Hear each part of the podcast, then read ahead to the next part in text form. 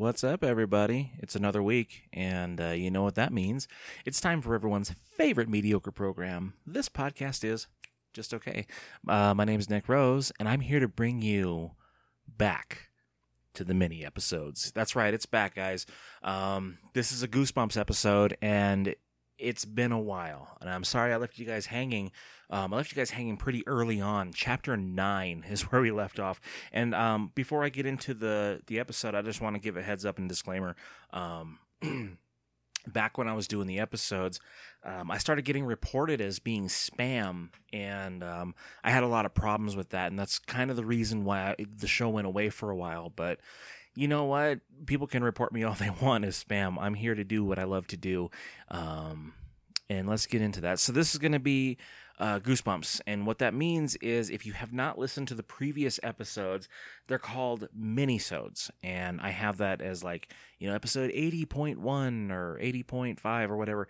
And uh, go back to those. I'm reading the audiobook or making my own audiobook of uh, Goosebumps, uh, book number three, Monster Blood by R.L. Stine, and uh, we're kind of getting through it. So each time I do a minisode I'm reading a chapter or two of the book, so when it's all done and said, you guys can have a full copy of the audiobook. I don't know if that's legal, but I'm doing it because I love it, and uh, I'm mostly doing it for my kids so they can have uh, the audio book. So let's get back into it, man. If you haven't listened to the previous episodes, stop this one. Go back to the mini-sodes.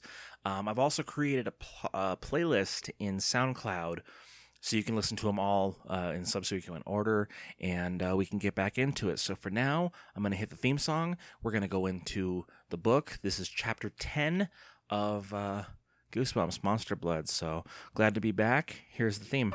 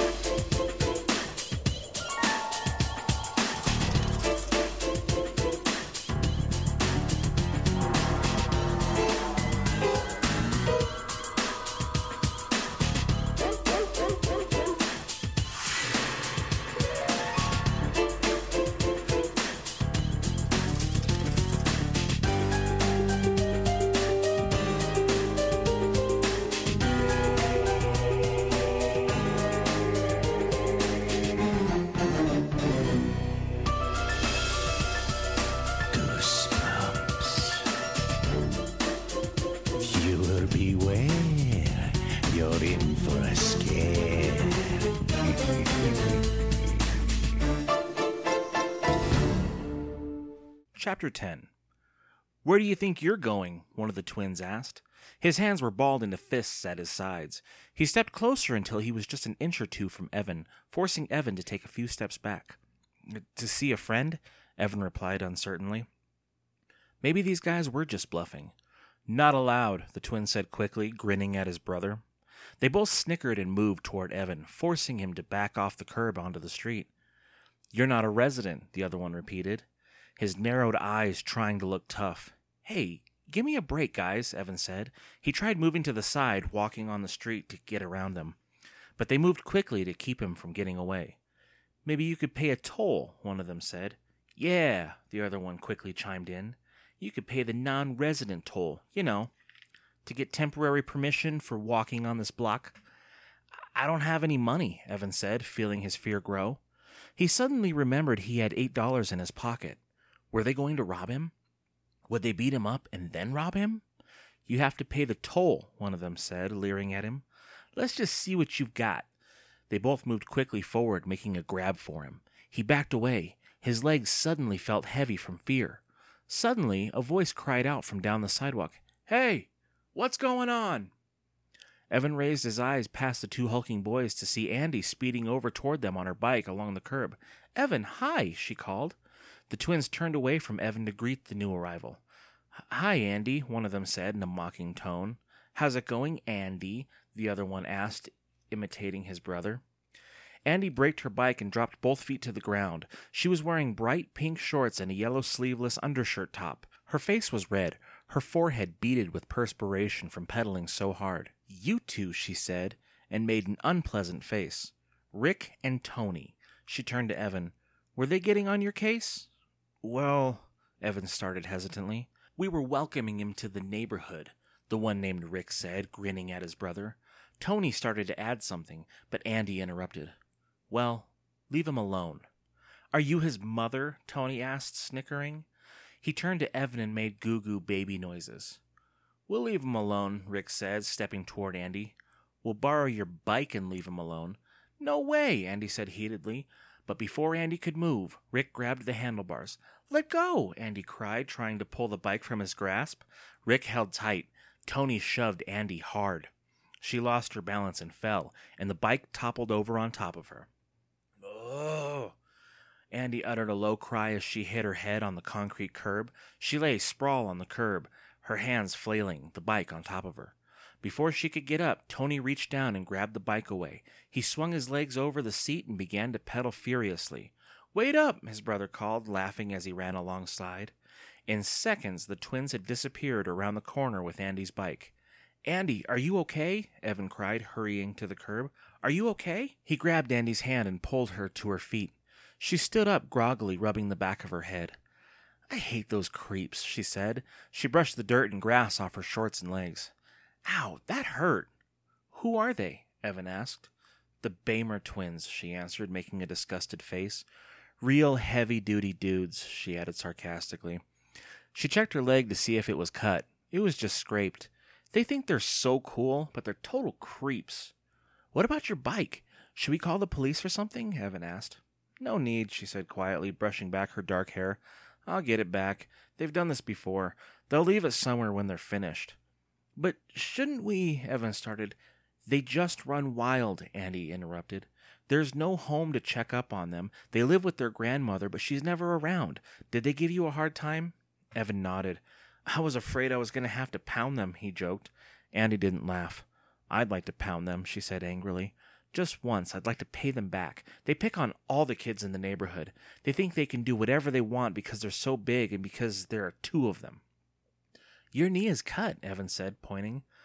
I'd better go home and clean it up, she replied, rolling her eyes disgustedly. See you later, okay? I have to go somewhere this afternoon, but maybe we can do something tomorrow. She headed back to her house, rubbing the back of her head. Evan returned to Kathryn's, walking slowly, thinking about the Beymer twins, daydreaming about fighting them, imagining himself beating them to a pulp in a fight as Andy watched, cheering him on. Kathryn was dusting the front room as Evan entered. She didn't look up. He headed quickly up the stairs to his room. Now what am I going to do? he wondered, pacing back and forth. The blue container of monster blood caught his eye. He walked over to the bookshelf and picked up the can from the middle shelf. He pulled off the lid. The can was nearly full. I guess Trigger didn't eat that much, he thought, feeling a little relieved. Trigger! He'd forgotten all about him. The poor dog must be hungry. Putting down the monster blood, Evan bombed down the stairs, leaning against the banister and taking the stairs three at a time. Then, running full out, he practically flew to the dog run at the back of the yard. Trigger! Hey, Trigger! he called, halfway across the backyard. Evan could see something was wrong. Trigger's eyes were bulging, his mouth was wide open, his tongue flailing rapidly from side to side, while spittle running down his chin hair onto the ground. Trigger! The dog was gasping hoarsely, each breath a desperate, difficult struggle. He's choking, Evan realized. As Evan reached the dog run, Trigger's eyes rolled back and the dog's legs collapsed under him, his stomach heaving, the air filled with his loud, hideous gasps. Chapter 11 Trigger, no! Evan dived to his knee beside the dog and began to tug at Trigger's collar. The collar, Evan saw, had become way too tight. The dog's chest heaved. Thick white spittle flowed from his open mouth. Hold on, boy, hold on, Evan cried. The dog's eyes rolled wildly in his head. He didn't seem to see or hear Evan. Hold on, fella, just hold on. The collar wouldn't budge. It was buried tightly under the dog's fur. His hands shaking, Evan struggled to pull the collar over Trigger's head. Come loose, come loose, come loose, he begged. Yes! Trigger uttered a pained whimper as Evan finally managed to pull the collar away. Trigger, it, it's off. Are you okay? Still panting hard, the dog jumped immediately to his feet. He licked Evan's face appreciatively, covering Evan's cheek with his thick saliva, whimpering as if he understood that Evan had just saved his life. Easy, boy. Easy, fella. Evan repeated, but the dog continued to lick him gratefully. Evan hugged the excited dog. This had been a close call, he knew. If he hadn't come along just then, well, he didn't want to think about it. When Trigger finally calmed down, Evan examined the collar. What made this collar shrink like that, boy? he asked Trigger. The dog had walked over to the fence and was frantically slurping water from his bowl. This is plain weird, Evan thought. The collar couldn't have shrunk. It's made of leather. There was no reason for it to shrink. Then why did it suddenly start choking Trigger? Evan turned to Trigger, studying him as the dog lapped greedily at the water, breathing hard. He turned and glanced back at Evan for a second, then returned to his frantic water slurping. He's bigger, Evan decided. He's definitely bigger. But Trigger was 12 years old, 84 in human years, older than Aunt Karen. Trigger was too old for a late growth spurt. It must be my eyes, Evan decided, tossing the collar to the ground. This place must be making me see things. Kathryn was at the kitchen door calling Evan to lunch. He poured out a bowl of dry food, shouted goodbye to Trigger, who didn't look up from the water dish, and hurried to the house. The next morning, an overcast morning with an autumn chill in the air, Evan made his way to Andy's house. He found her huddled under a big maple tree in the neighbor's front yard. What's going on? he called. Then he saw she was leaning over something, her hands working quickly. Come help me, she cried, not looking up. Evan came jogging over. Whoa! he cried out when he saw that Andy was struggling to free a calico cat that had been tied to the tree trunk. The cat screeched and swiped its paw at Andy. Andy dodged the claws and continued to pull at the big knots in the rope. The Beymer twins did this. I know it, she said loudly over the shrilly protesting cat. This poor cat was probably tied up here all night. The cat, in a panic, shrieked with amazingly human sounding cries. Stand still, cat, Evan said as the terrified cat swiped its claws at Andy again. Can I help? No, I've almost got it, she replied, tugging at the knot. I'd like to tie Rick and Tony to this tree. Poor frightened cat, Evan said quietly. There, Andy said triumphantly, pulling the rope loose. The cat gave one last cry of protest, its tail standing straight up, then it darted away, running at full speed, and disappeared under a tall hedge without looking back. Not very polite, Evan muttered. Andy stood up and sighed. She was wearing faded denim jeans and a pale green oversized t shirt that came down nearly to her knees. She lifted the bottom of the shirt to examine a hole the cat had managed to snag in it. I can't believe those two creeps, she said, shaking her head. Maybe we should call the police or the ASPCA or something, Evan suggested.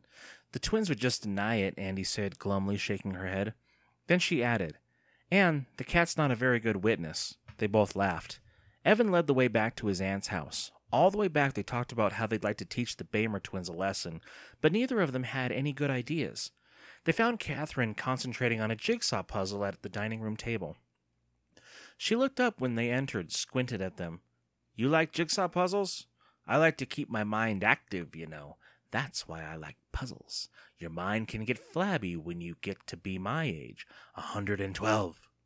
She slapped the table gleefully at her own wit. Evan and Andy both flashed her agreeable smiles. Then she returned to her puzzle without waiting for a reply. She's going to drive me bananas, Evan exclaimed. Evan, she'll hear you, Andy protested, cupping a hand over his mouth. I told you, she's completely deaf. She can't hear me. She doesn't want to hear anyone. She hates everyone. I think she's sweet, Andy said. Why does she wear a bone around her neck? Probably thinks it's cool, Evan cracked. Let's go upstairs, Andy urged, pushing him toward the stairs. I still feel weird talking about your aunt right in front of her. You're a crazy old coot, Evan called to Kathryn, a big smile on his face. Catherine looked up from her puzzle pieces to cast a cold stare his way. She heard you, Andy cried, horrified. Don't be dumb, Evan said, and started up the stairs, nearly tripping over Sarabeth. Up in Evan's room, Andy paced uncomfortably. What do you want to do? Well, we could read some of these great books, Evan said sarcastically, pointing to the dusty old books that lined the walls. Maybe find a spell to cast on the Beymer twins, you know, turn them into newts. Forget about newts, Andy said dryly. Hey, where's the monster blood? Before Evan could answer, she spotted it on one of the shelves. They raced across the room for it. Andy got there first and grabbed the can. Evan, look, she said with her eyes growing wide with surprise. What's going on? She held up the can. The green gunk had pushed up the lid and was flowing up out of the can. All right, man, and there you have it. Another episode down. The mini-sodes. This is how we do it. I read you a couple chapters, leave you hanging on the good parts. What's going to happen with that monster blood? We don't know. Uh, come back next time to find out, and we will go from there. Mini-sodes. You can check them out. Um, Facebook.com slash this podcast is just okay, or SoundCloud.com slash this podcast is just okay. Um, if you want to hear my books, I might be doing an audio version of that soon too. You can buy it on Amazon pre uh, redo it. It's uh, the, a lot of rock and a little roll. Or try this podcast is just okay. Summertime fun adult coloring book, all both written by me, illustrated, and all that jazz. So go ahead and check that out. Uh, leave me a comment. Um, until then, I don't know, man. Uh, tell me what you think. Have yourselves a, a week, I guess, and I will catch you guys next time.